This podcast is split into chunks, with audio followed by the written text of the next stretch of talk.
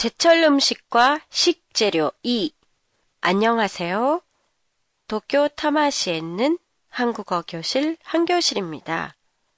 오늘부터 봄, 여름, 가을, 겨울별로 나누어 어떤 음식을 먹는지 또 어떤 식재료를 사용하는지에 대해 얘기해 보려고 합니다.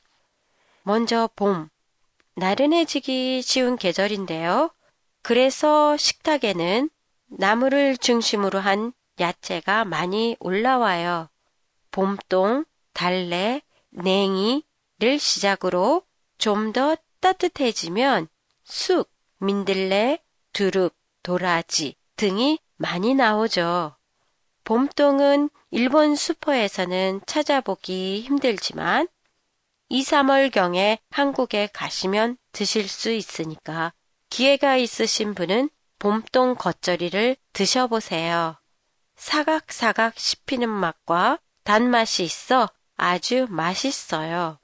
일본에서도 이맘때면 여기저기서 볼 수 있는 노비를, 한국말로는 달래라고 하는데요.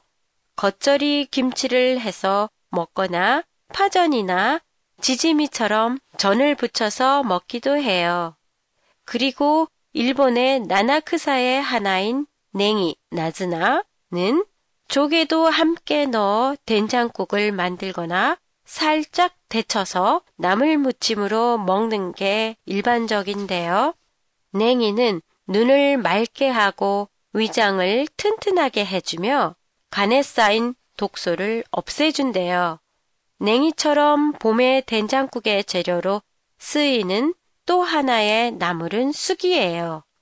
일본에서는 크사모치를 만들 때 쓰지만 한국에서는 떡뿐만이 아니라 국을 만들 때도 쓰여요.